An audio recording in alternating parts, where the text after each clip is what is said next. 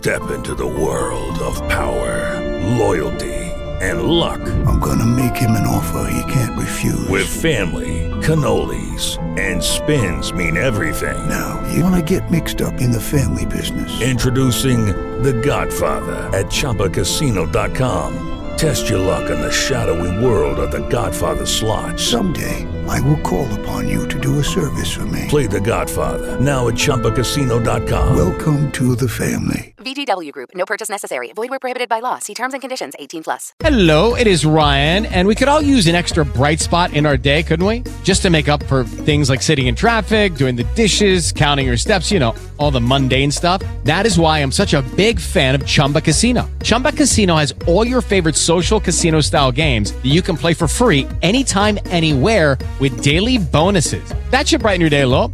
Actually, a lot. So sign up now at ChumbaCasino.com. That's ChumbaCasino.com. No purchase necessary. VGW Group. Void where prohibited by law. See terms and conditions. 18+. 3, 2, 1, 0. All engine running. Liftoff. We have a liftoff. So who knew that democracy actually died in the darkness of an East Virginia medical school yearbook page? My goodness gracious, folks. Virginia is melting down as someone said on Twitter, the worst day since Gettysburg for Virginia. Wow. I mean, it just, let me give you the state of play. I want to go in depth on this, but I actually think the State of the Union is the bigger story and Stacey Abrams' response, particularly for those of you here in Georgia listening. And so we'll get into the Virginia thing, but let me just give you the overview here. So last Friday, the governor of Virginia, Ralph Northam, last Thursday, one of the two. It was disclosed that in his yearbook page, he had chosen a picture of someone in blackface next to someone in a Klan outfit. So the attorney general and the lieutenant governor of Virginia called on the governor to resign, saying this was unforgivable, even though he apologized. So he actually apologized on Friday and then had a press conference on Saturday where he said, oh, nope, not this picture. I was in blackface in a different picture, not this one. That one's not me, but somehow someone put it on his page in his yearbook where he got to pick the pictures. So then it came out on Sunday into Monday that the lieutenant governor, Justin Fairfax, who was considered an up and coming Democratic star, has been accused, credibly accused, no less, under the Kavanaugh standard of sexually assaulting a woman, forcing himself on her, forcing her to do things to him she did not want to do. She has now today released a detailed statement, far more detail in her statement than Christine Blasey Ford ever released with Brett Kavanaugh. Democrats have suddenly gone silent, but it gets better. So the lieutenant, you can't make this stuff up. So the lieutenant governor and the attorney general both said the governor needed to resign for appearing in blackface. And this morning, it came out that the attorney general of Virginia is now admitting he too appeared in blackface. Now, on the upside, there's no picture yet of the attorney general in blackface. On the downside, he's already set the standard that you got to resign if you appeared in blackface 30 years ago. And he appeared in blackface 38 years ago, slightly longer time gap than the governor of Virginia.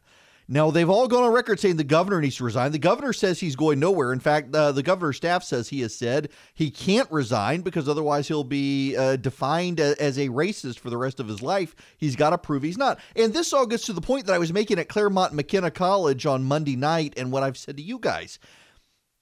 If we use the standards of the left, first of all, they're applied inconsistently. We see this with Justin Fairfax now. His accuser is hiring Christine Blasey Ford's attorneys. She has the location, she has when it happened, she has who was involved, she has what happens, all of these things far more detailed than Christine Blasey Ford ever raised. And yet some of the same Democrats who were saying Brett Kavanaugh was unqualified to be on the Supreme Court because of that accusation are now keeping very, very quiet on the Justin Fairfax accusation. The attorney general who said that a picture 35 years ago was cause for the governor to resign is now saying, I don't know. They don't want to hold themselves to their own standard. What we're seeing is they're holding their political opponents to higher standards than they want to be held to. But what I want to reemphasize here is what I've long said to you guys. You've got to have room for grace. You've got to have room for forgiveness. The reason the Virginia Democrats are in the situation they're in today is because they didn't want to exercise grace in their politics when other people could advance their career based on 35-year-old sins of someone else. They wanted to attack him. They wanted to destroy him. They didn't want to say, hey, wait, you screwed up. And you got to expect that the attorney general from Virginia is the genuine idiot in all of this, because he's now admitting he was in a picture and he's already called for people to resign if they appeared in blackface. The whole thing is just farcical nonsense to watch. And there's a word here of caution for you Republicans, myself included here. You know how this works. In fact, the New York Times today, when they came out with the headline, let me actually get the screenshot of this so that I can read you the headline properly. The New York Times headline on the story today, don't tell me there's no media bias. This is how the New York Times reported the story. This is their headline. Virginia Attorney General says he also dressed in dark makeup. Friends, I'm sorry, that's not what you call blackface. Now, there was enough public outrage, the New York Times wound up having to change the headline to comport with the story. And it's not the reporter's fault. The reporters don't actually write the headlines. You have editors who write the headlines, and it was that editor who wrote the headline decided to use dark makeup, not use blackface. And the New York Times, before they changed the headline, pushed the story out on the New York Times app. So it says the Virginia Attorney General used dark makeup. Only after that, you're probably looking at that story on your iPhone and saying, huh, this doesn't sound like a big deal. No, it was blackface. It wasn't dark makeup. Bias in the media here. Bias in the Democrats and double standards. That's what all this is. Man, we rushed so far out of the gate. I think I probably need to say it is Eric Erickson here on WSB and Atlanta's Evening News. The phone number is 404-872-0750, 1-800-WSB-TALK. There's more on the state of play in Virginia. There's also a lot on judges. Big controversy in the Senate over the Democrats' handling of Naomi Rome, who is the president's nominee for the D.C. Circuit, replacing Brett Kavanaugh. Okay, we got to get into the State of the Union. I have to say, the CBS News poll, I don't really buy instant polls, but they used them for Barack Obama as well. What we do know is there's been a 10% increase in viewership last night. I suspect some Democrats were hoping there would be a you lie moment like Joe Wilson. They didn't give him that. In fact, most of the Democrats, the president could have said, I support laws prohibiting the murder of puppies, and the Democrats would have sat on their hands. Alexandria Ocasio-Cortez in particular, he was able to get them cheer for the number of women in Congress. And man, I'm not surprised the number of people who pointed out after the Virginia news, probably not good, they all dressed in white, as if they were in solidarity with Ralph Northam or something. Not good for the Democrats there. But nonetheless, they did. They dressed in white suffragette colors as a protest so the president would have to see him. You couldn't help but miss him. The cameras made sure to cover him constantly on the TV news feeds. The president, though, in the CBS Instant Reaction poll, 76% of people liked the president's speech. Now, in contrast with Barack Obama, he would typically hit about 80%. But 76% of the people liked the president's speech. That includes a fair number of Democrats, a large number of independents liked the president's speech. 72% of people who heard the president's portion on immigration wound up agreeing with him. I want to play you some of the president's audio. I think he did a very, very good job building the case for his immigration plan. In fact, I reached out to some senior administration officials today at the White House and told them he needs to hit the campaign trail with this stuff. Listen to some of what the president said on immigration. We have a moral duty to create an immigration system that protects the lives and jobs of our citizens.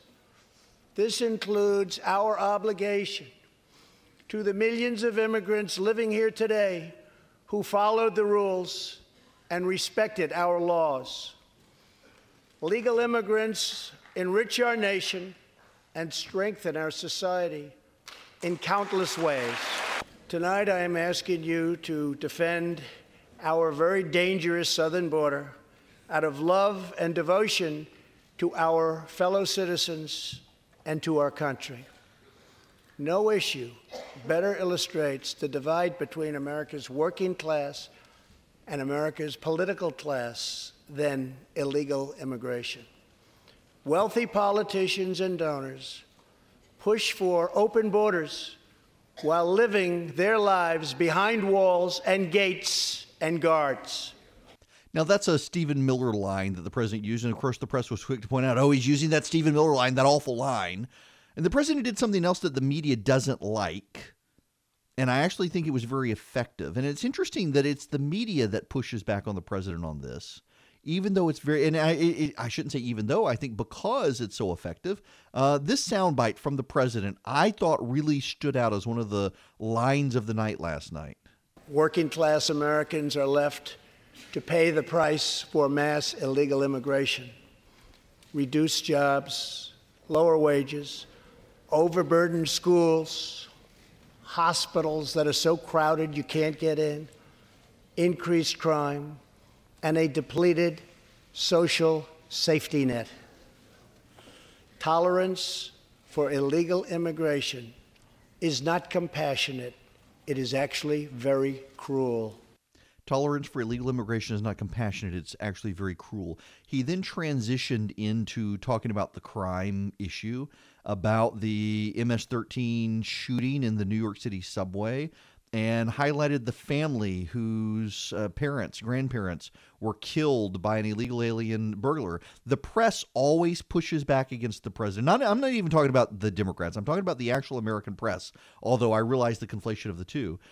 They push back very, very hard on this, and they always want to suggest what the president is saying is that illegal alien crimes are higher than American citizen crimes, and that's not true statistically. And he's not actually saying that.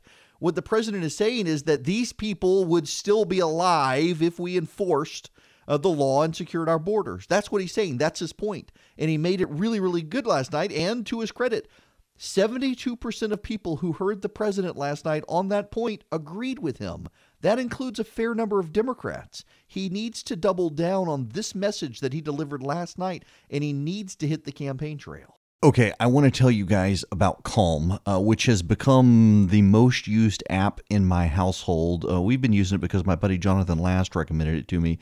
Even before they came along asking if I'd do an endorsement, I was like, yes, I'll endorse you because we use you. It's the number one app to help you sleep, meditate, and relax. If you head to calm.com/Eric, you'll get 25% off a Calm premium subscription. It includes hundreds of hours of programs. It includes guided meditations for anxiety, stress, focus, including brand new meditations called The Daily Calm. There are sleep stories with some of the very famous actors reading. You get Stephen Fry or with France and the Lavender Fields, or explore New Zealand with Jerome Flynn from Game of Thrones. Bob Ross is there as well. For a limited time, my listeners are going to get 25% off a Calm premium subscription at calm.com/Eric. That's calm.com/Eric. You get unlimited access to all of Calm's content today at calm.com/Eric. Give yourself the gift of calm.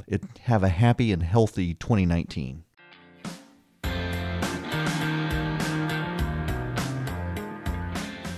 My wife, she had her scans yesterday. I was... You know, I got to give just a brief thank you to Delta as a matter of kindness. I was very clearly on my phone as we were taking off from Salt Lake City yesterday, coming back from my speech in California. I had to go through Salt Lake, and the stewardess told me I had to turn off. And I looked at her and I said, "Ma'am, my wife is having her scans for her cancer, and she should be texting me any moment the results." And she just patted me on the shoulder and said, "Okay." And as we were lifting off from Salt Lake City, I got the message that the scans were good. No new tumors, no growth in the existing ones. That is the best we can hope for, keeping what she has in remission and with her medicine. And so thank you all for the prayers. This has kind of become a routine thing. So with metronomic regularity, we go through this every 3 months. We show up at Emory for... the CT scan, the blood work, the visit with the doctor, waiting to find out if they've started growing again. And there's a different medicine that she can take if they do. We're hoping this one lasts for a long time, though. And it's just this one kind of stresses out. She's been having weirder side effects and issues in the last month than she's had before. And that just concerned us. So I really do appreciate the prayers there. It's a struggle sometimes. Sometimes you get overwhelmed by this stuff. I'm more and more mindful. I don't have a Bible study group. I used to have a group of guys who met at my house every other Thursday night, and we were all going through life situations, and we could spend time just to, even if we didn't actually do a Bible study lesson, just hang out and visit and catch up and have a good private fellowship together. And all those guys have moved away, and I got to find another group. I was talking to my assistant pastor the other day about that. It's amazing how having a group of friends can do you some good. It was one of the things I talked about at Claremont McKenna, that we consider now text messaging, FaceTiming, video chats and stuff with friends to be a substitute for companionship. It is really not. There's something different and profoundly better about face-to-face contact with friends in a regular way. So, and I'm bad about that. I mean, I know I'm a workaholic. I love my job. I love doing what I'm doing. If I could do radio 9 hours a day, I would. It is the best job I have ever had. But, you know, you got to make time for friends and family as well. When we come back, the Stacey Abrams response, I'll tell you what I thought about it and take your calls as well.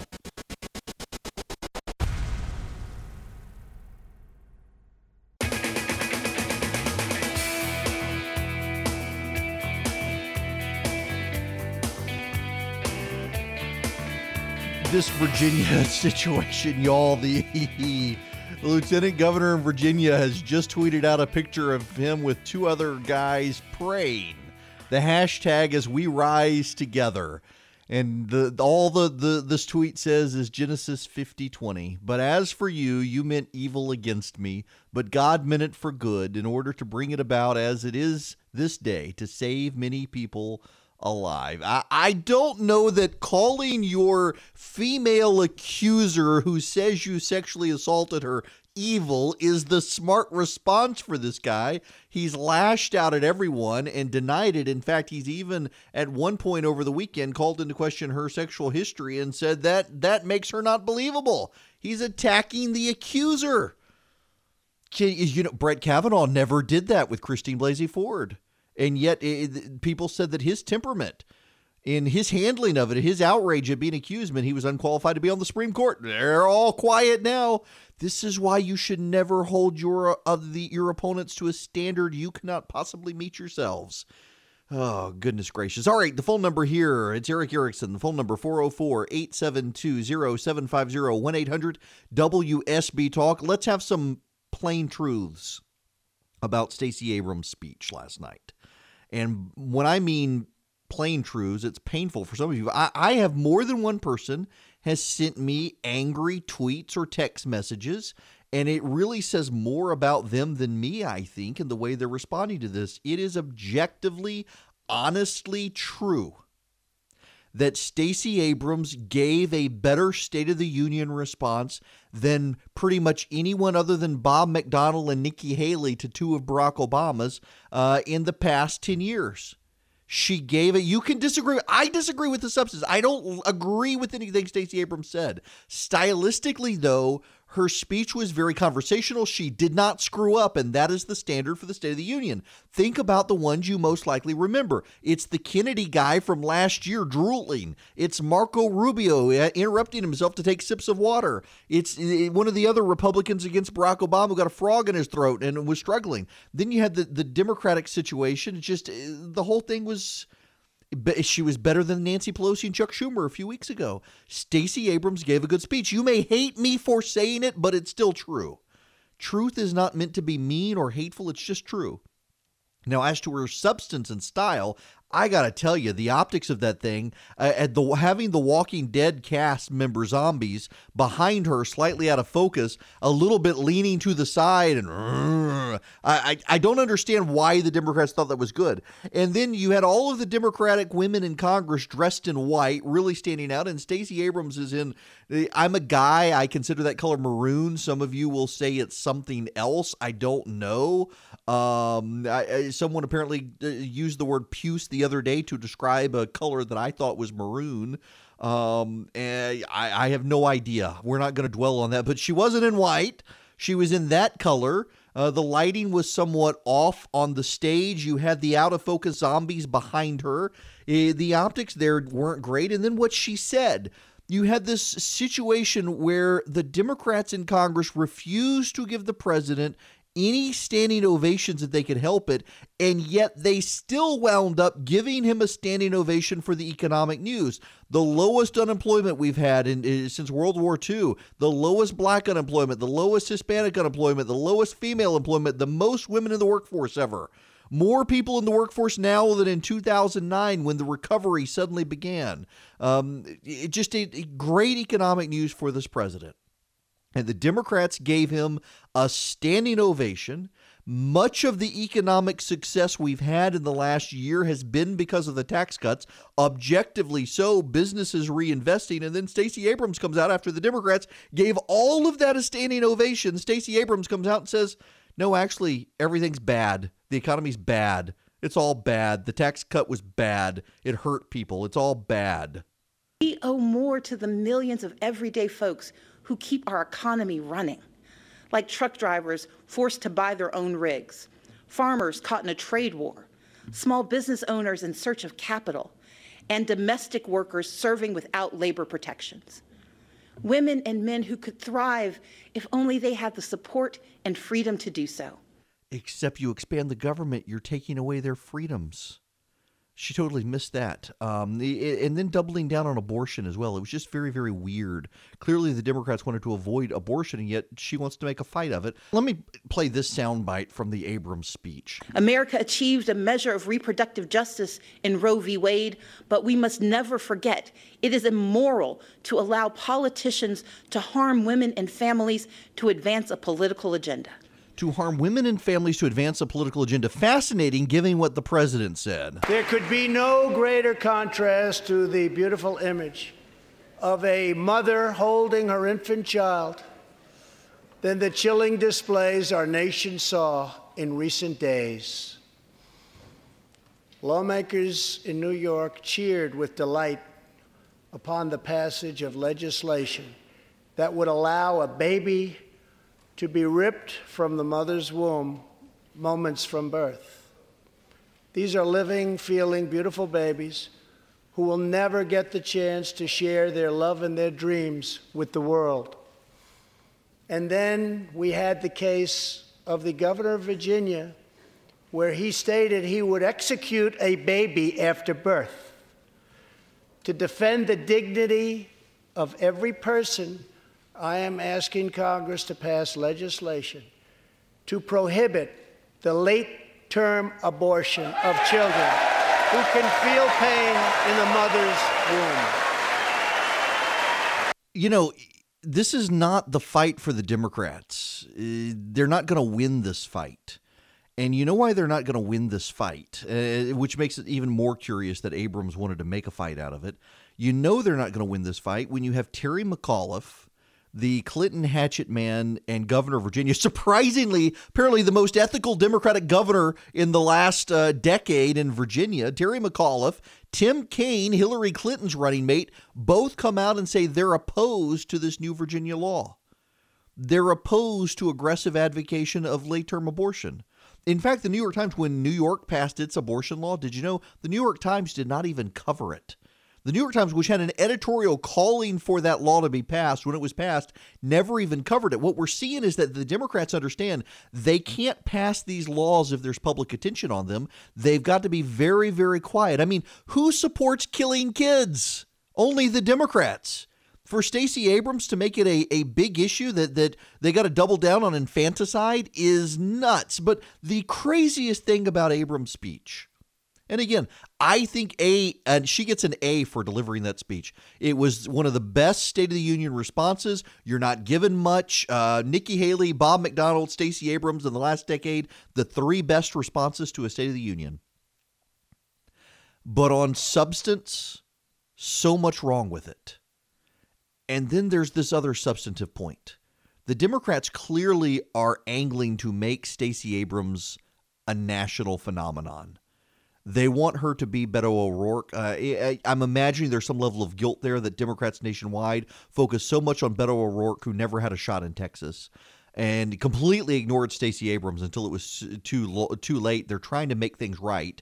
They're trying to build her up. It is almost Soviet for the Democrats in Georgia to keep referring to her as Leader Abrams. She's nothing. And in fact, there was this weird transition at the beginning where she talks about her former time in the legislature and her losing battle for governor. And she's a former candidate.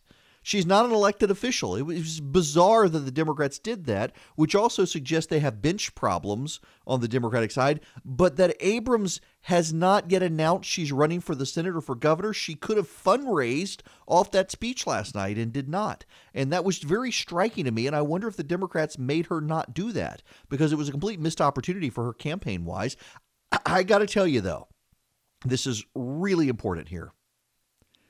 David Perdue better be on his A game, because the Democrats are coming for him, and they're going to use Stacey Abrams to do it, and she will gladly do it if she can. The Perdue campaign needs to be laying down roots in the Atlanta suburbs yesterday and going door to door and building relationships and doing just huge constituent service from his Senate office. They have got to double down on this in Georgia. Because they're going to have a fight on their hands in 2020, a real fight. And the better Perdue does in 2020, the better the president will do in Georgia.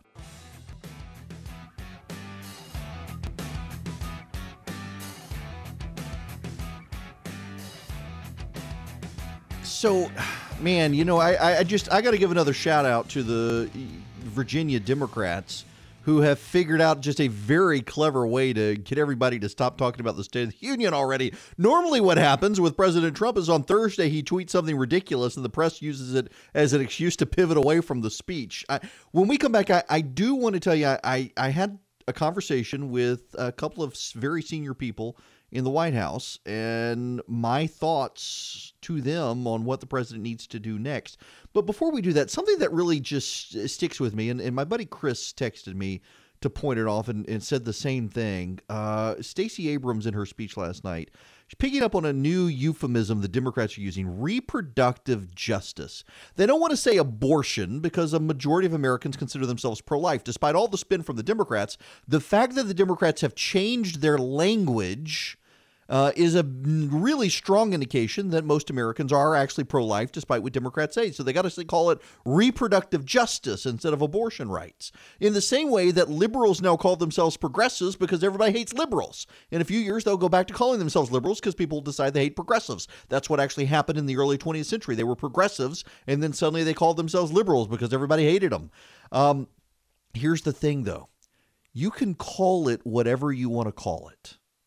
You can say you're advocating for reproductive justice. You can say you're advocating for abortion rights. It doesn't change what you're actually doing, which is cracking open a child's skull, vacuuming out their brains, and then tearing them limb from limb and selling them for parts.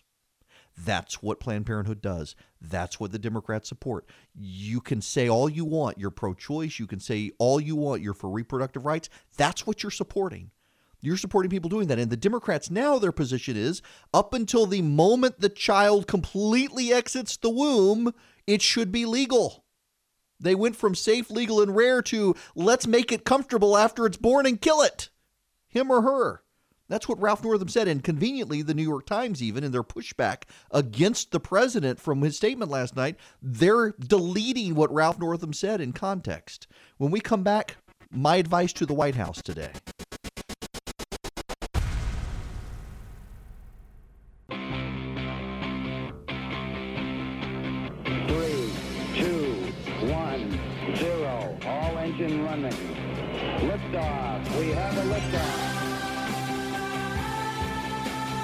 It is Eric Erickson here, Atlanta's Evening News on WSB, and boy, do we got news.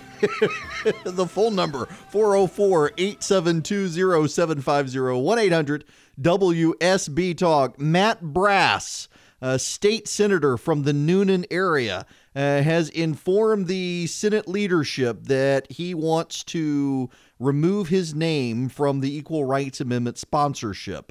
He wants his name taken off the resolution of state resolution or Senate resolution rather 55. Yay. Good for Matt Brass. Good for him. Listen to his constituents. Also, the AJC reporter has a picture from Mike Dugan's office day. Dugan, not Duggan. Mike Dugan's office day. Guess what's piled up? Soccer balls.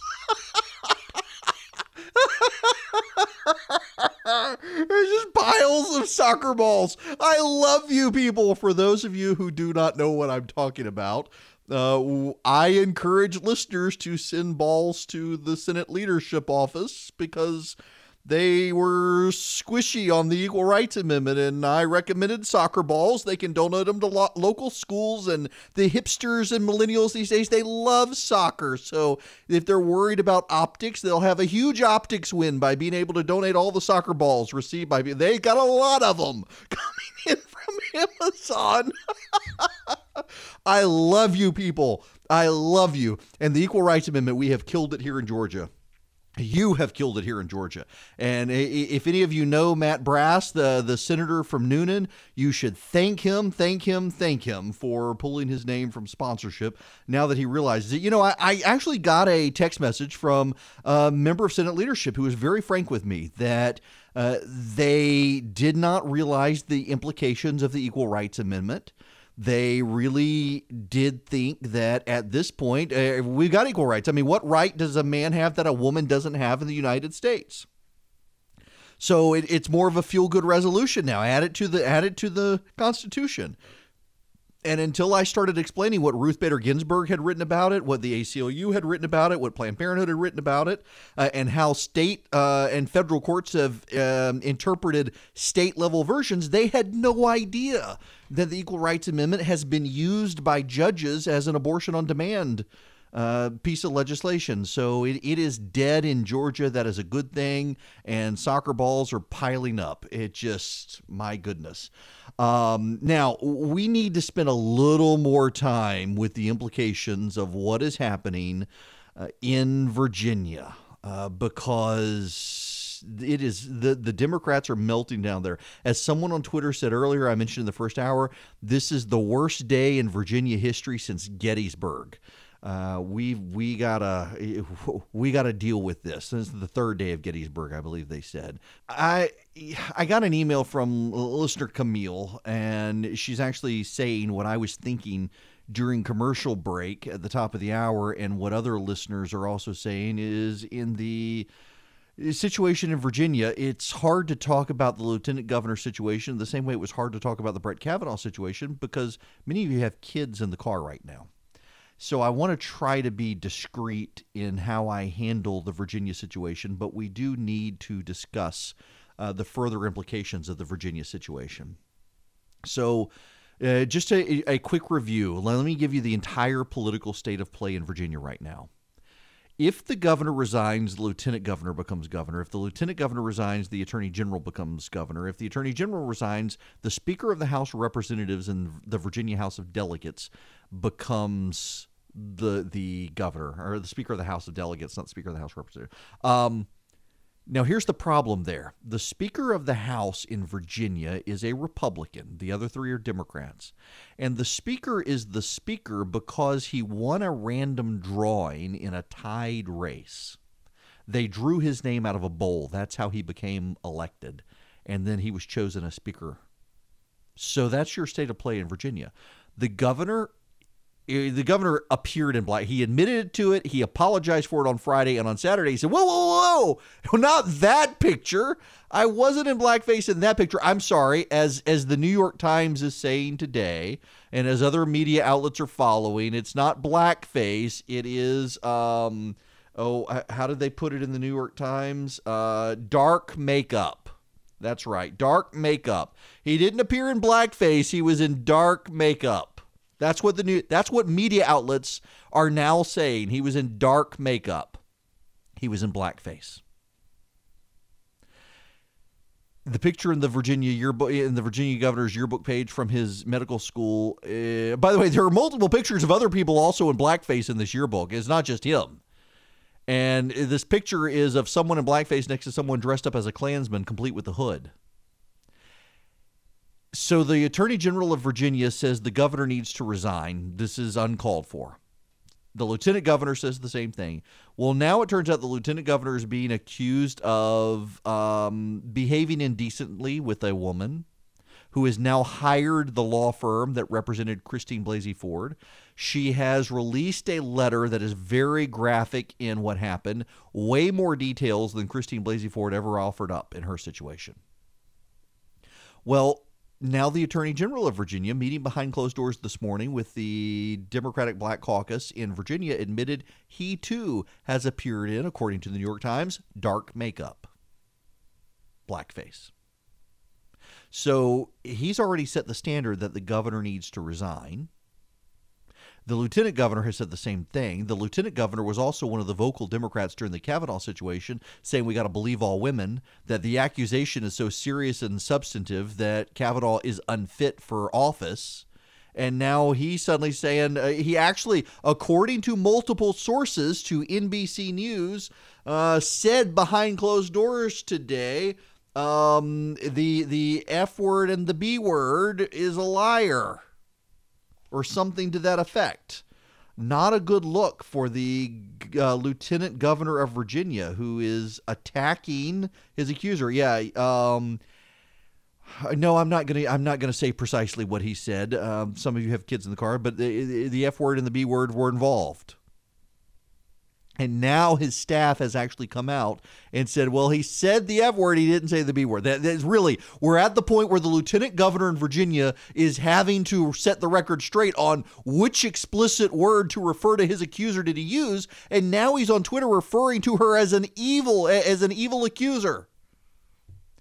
So much for believe all women. The moral of the story here is that Democrats have loved for years to accuse the Republicans of things they knew the media would avoid accusing them of, and to set very, very high standards for their opponents. Well, because Ralph Northam opened his mouth on the abortion issue and came out in favor of infanticide, and it blew up, the Democrats had to get rid of Ralph Northam. The Democrats, I'm more and more convinced this is like mutually assured destruction. It's like the fears back in the days that if the U.S. launched a nuclear strike on the Soviet Union would launch on us, and everybody would launch their nukes, and we would all die in a nuclear holocaust. This is what's happening in Virginia. It is mutually assured destruction. The nuclear winter is upon the Virginia Democrats. Everybody is launching their opposition research to take out the other Democrat. They had to get rid of Ralph Northam because of his pro-infanticide comments. Well, Ralph Northam, maybe it was him. The lieutenant governor thinks it was him, launched the opposition research against Fairfax. And now somebody's launched it against the attorney general. You know what's so funny about this is yesterday there were reporters on social media joking, saying, what photos do they have on the attorney general? And they were completely joking. And, well, turns out they have something on him. Never hold your opponents to a standard that you can't meet, folks. And if you do hold them to a standard, expect to live up to that standard yourself, or everyone, even your own side, realizes what political hacks you are.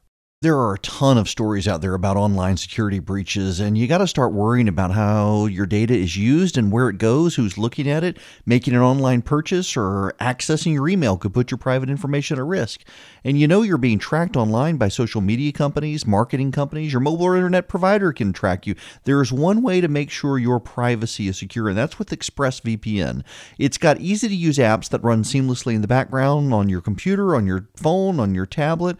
All you do to turn it on is one click. It secures and makes anonymous your internet browsing by encrypting your data, hiding your public IP address, and you can use ExpressVPN for less than $7 a month. It's the number one VPN service by TechRadar. It comes with a 30-day money-back guarantee, so protect your online privacy today. Find out how you can get 3 months free at expressvpn.com/Eric. That's EXPRESSVPN.com/ERICK. For 3 months free with a 1-year package. Visit expressvpn.com/Eric to learn more.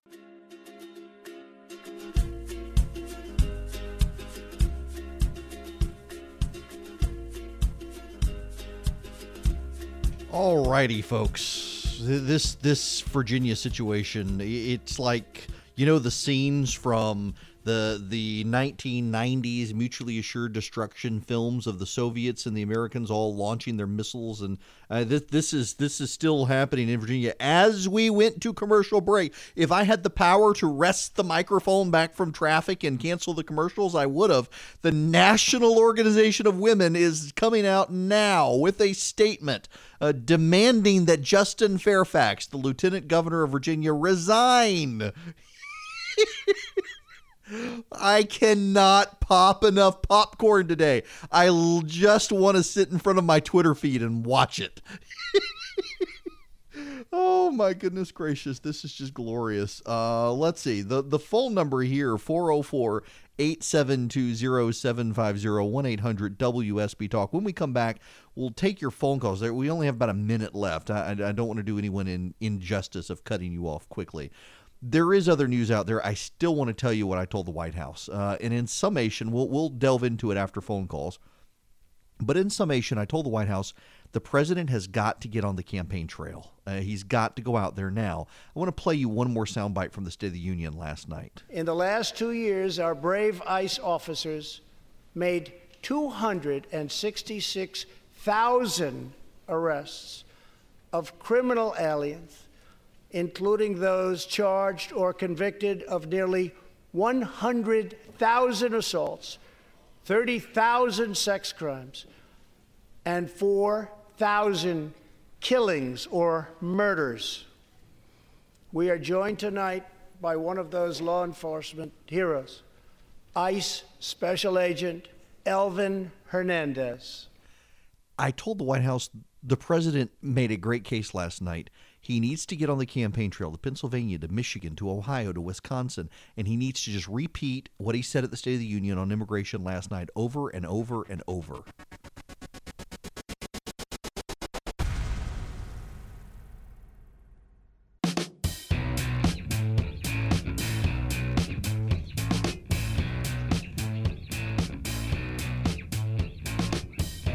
Everything continues to melt down in Virginia.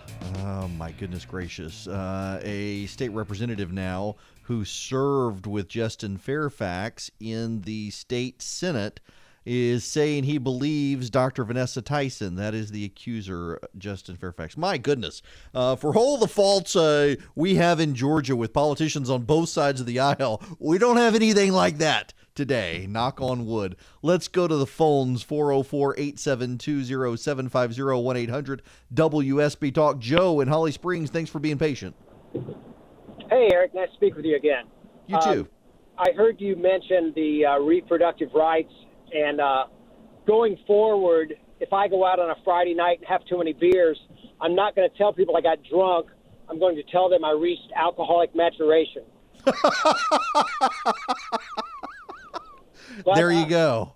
I do have a question for you. When I heard it announced that the state of New York passed the law allowing for abortion up until the date of birth, in fact-checking online, I read something different, that it only allowed it up to week 24 unless the mother's life was in danger. So can you clarify which it is? Yes. Okay. I'm going to disconnect you here, but make sure you listen on the radio, Joe. This is the Democrat spin, is that it's not an abortion till birth. It's just till 24 weeks guaranteed you can have an abortion.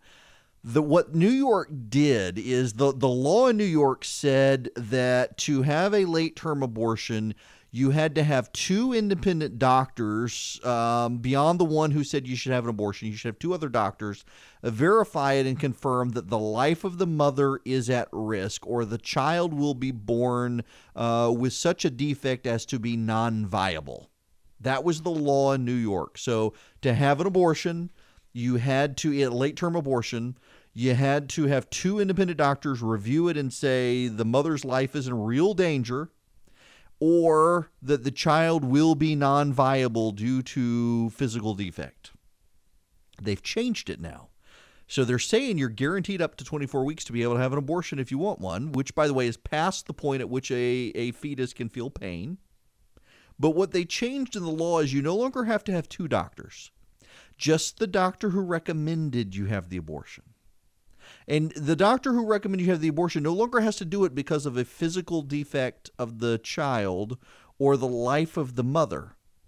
it's now the physical or mental health of the mother, not the physical life of the mother, but the physical or mental health of the mother, or the child has a defect. And the defect that the child has now been changed to any impairment of the fetus.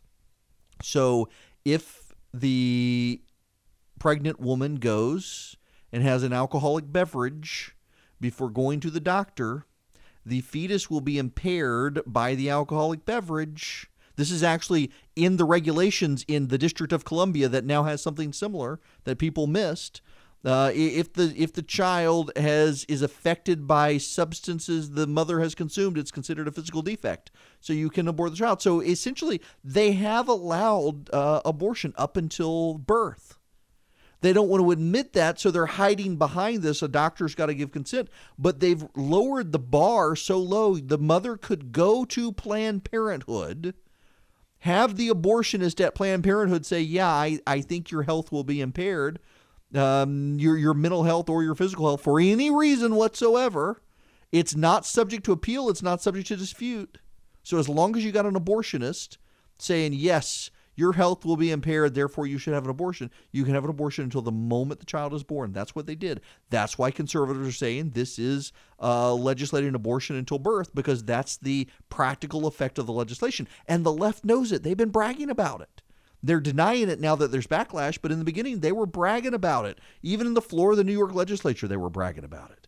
It's awful. Now, to the phones again we go. I want to go to Chris in Atlanta. You're next. Welcome. Hi, Eric. Thanks for taking my call again. Sure.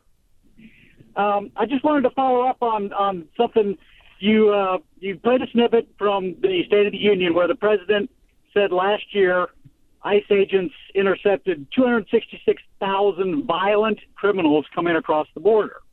Mm-hmm. So that made me think, well, if they caught 266,000, which is 728 every day, how many didn't they catch? Because, I mean, I don't know what the percentage is of how many people coming across the border they catch. I don't know if it's 10%, 50%, 90%. But if you figure it's 10%, that means 9 times that number are getting through. That means that there's like 6,000-7,000 of these violent criminals coming across the border every day. And I don't see how people cannot see that as a crisis. Well, let me just give you this data. This is from the New York Times, which says it's not a crisis. The New York Times says it's not a crisis because Customs and Border Patrol, this is direct quote, arrested more than 50,000 people trying to illegally cross the southern border each month in October, November, and December. So 50,000 people a month arrested crossing the border is not a crisis. What was a crisis was 100,000 per month. In the early 2000s. So 100,000 a month was a crisis, and the New York Times says 50,000 a month is not a crisis. 50,000 is still 50,000 people they caught. And yes, there's no data. We don't know how many people they're not catching. This is one of those things Donald Rumsfeld used to talk about as Secretary of Defense, the unknown unknowns. Oh, my goodness gracious. They want to minimize this. The fact is the president was right. It is not compassionate. It is cruel, and we should stop it. And the Democrats, until Donald Trump was president, agreed with that. When the president highlights crimes by illegal aliens, he's not actually saying that they commit more crime than Americans. What he's saying is that these crimes would not have happened if we enforced our law, and that is indisputable. He's telling the truth there, and the media doesn't want to give him credit.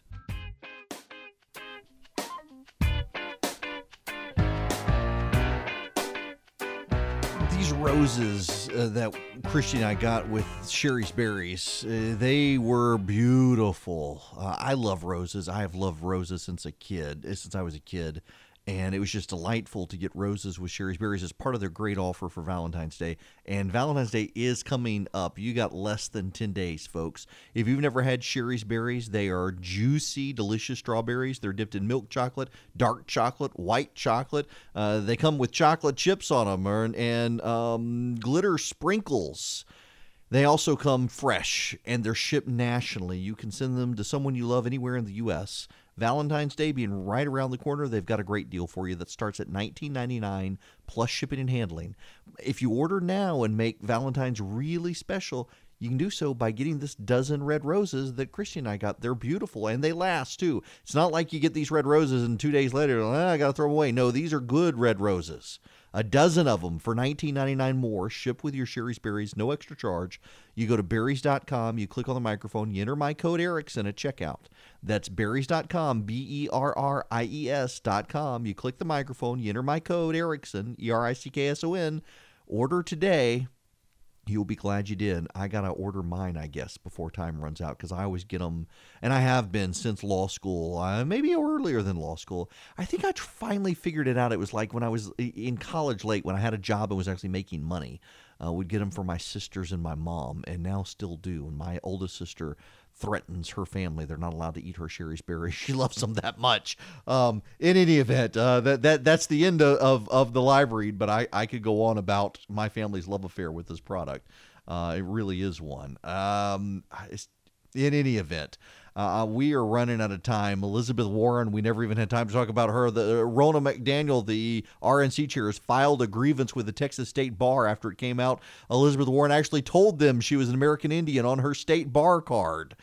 We will have more on that tomorrow. The complaint is actually somewhat funny that the RNC has filed against her.